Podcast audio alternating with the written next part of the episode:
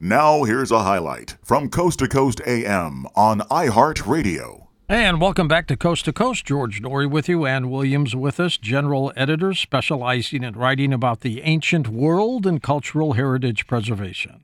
A writer for more than three decades for National Geographic Magazine and Digital News, she reports on new discoveries in the latest research in archaeology from around the world. She's got a Bachelor of Arts degree in Classical and Near Eastern Archaeology, an MA in West Asian Archaeology with a minor in Egyptology, and welcome back. And her book is called Lost Cities, Ancient Tombs. Great job with the book, Ann.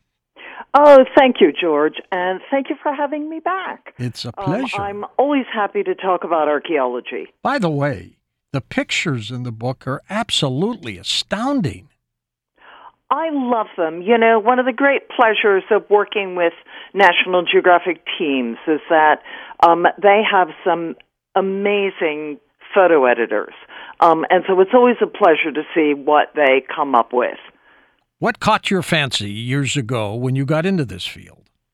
Oh, wow. Well, I got into it kind of by accident. I went to college as an English major and ended up hating the English department. um, but I took archaeology just as a divisional requirement. Um, and I liked it, and I took some more classes. And then when it became time to declare a major, um, you know, I had enough cl- uh, classes to do that. And I just find it really interesting. I um I think it makes me feel connected to the great sweep of human experience. And I think that's what this book does as well.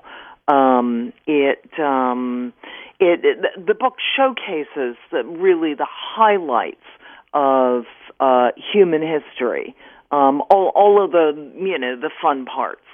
Um, and and that's one of the things that attracted me when I got into archaeology. Do you think the archaeologists of today are on top of things?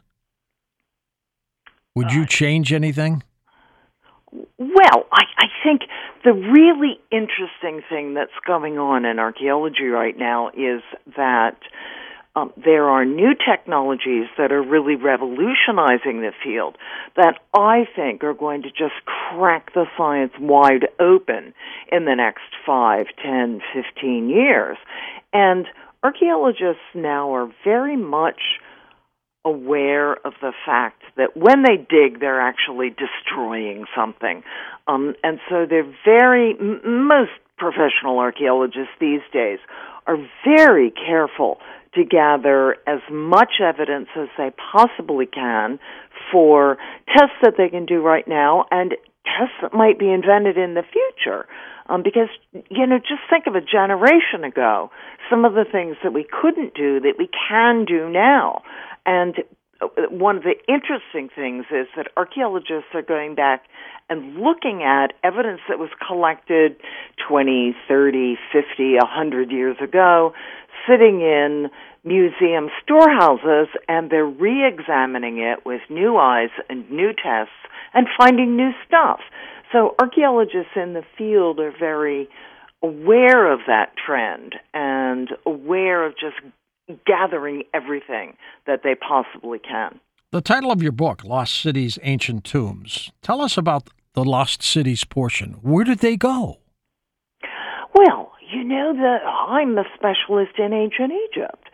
So, you know, a temple isn't used anymore, and the sand drifts, and it covers up the ruins, and generations come and go, and the um, history of the temple passes out of um, the the oral tradition, and nobody remembers that it's there. No. I mean, it's there, but people have forgotten about it.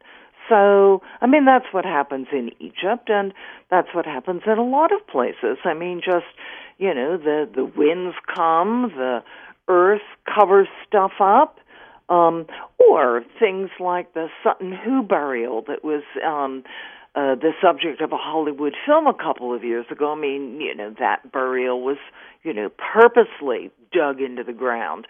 But, you know, the people who did it um, die, and their children die, and their grandchildren die, and you know, pretty soon nobody remembers that it's there.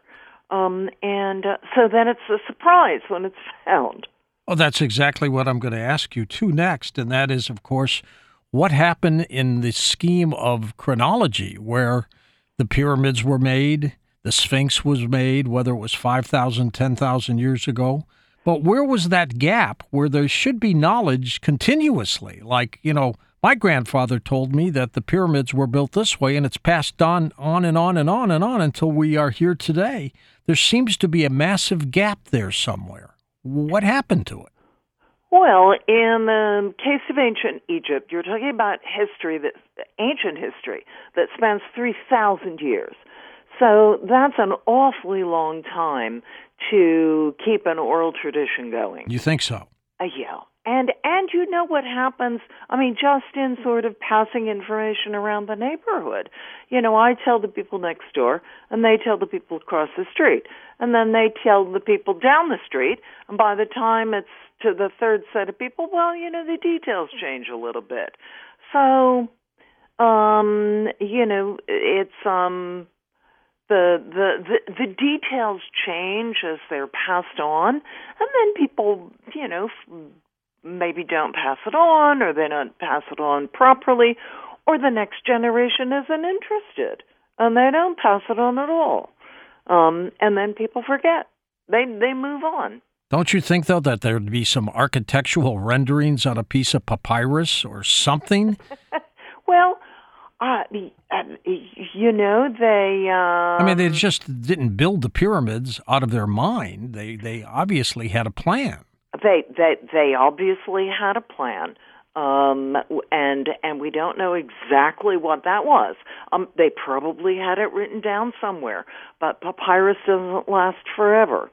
Um, so you know, it got thrown away, and um, you know, the grandkids wrote their grocery list on it, and you know, it got put in the papyrus trash can and yeah.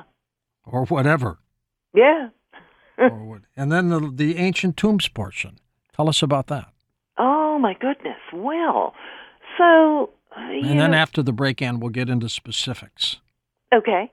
Do you want me to talk about it right now? Well, just just give us an overview of the ancient tombs. What what were they? Well, what are I they? I think you know most ancient cultures had some idea about the afterlife and made preparations when they sent their dearly beloved into the next world.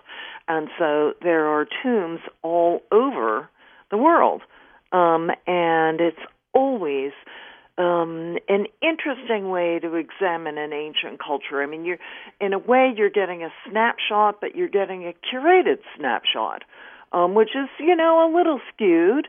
Um, but if you can put that evidence together with with architectural evidence and other things that you find, you know, you can get a sometimes a pretty nice picture of what the culture was all about. Listen to more Coast to Coast AM every weeknight at 1 a.m. Eastern and go to coasttocoastam.com for more.